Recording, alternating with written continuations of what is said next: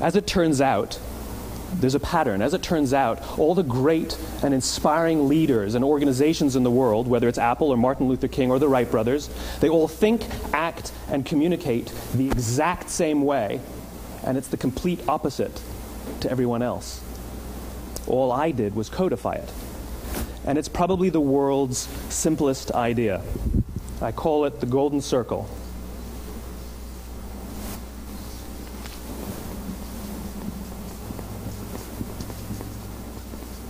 Why, how, what? This little idea explains why some organizations and some leaders are able to inspire where others aren't. Let me define the terms really quickly. Every single person, every single organization on the planet knows what they do 100%.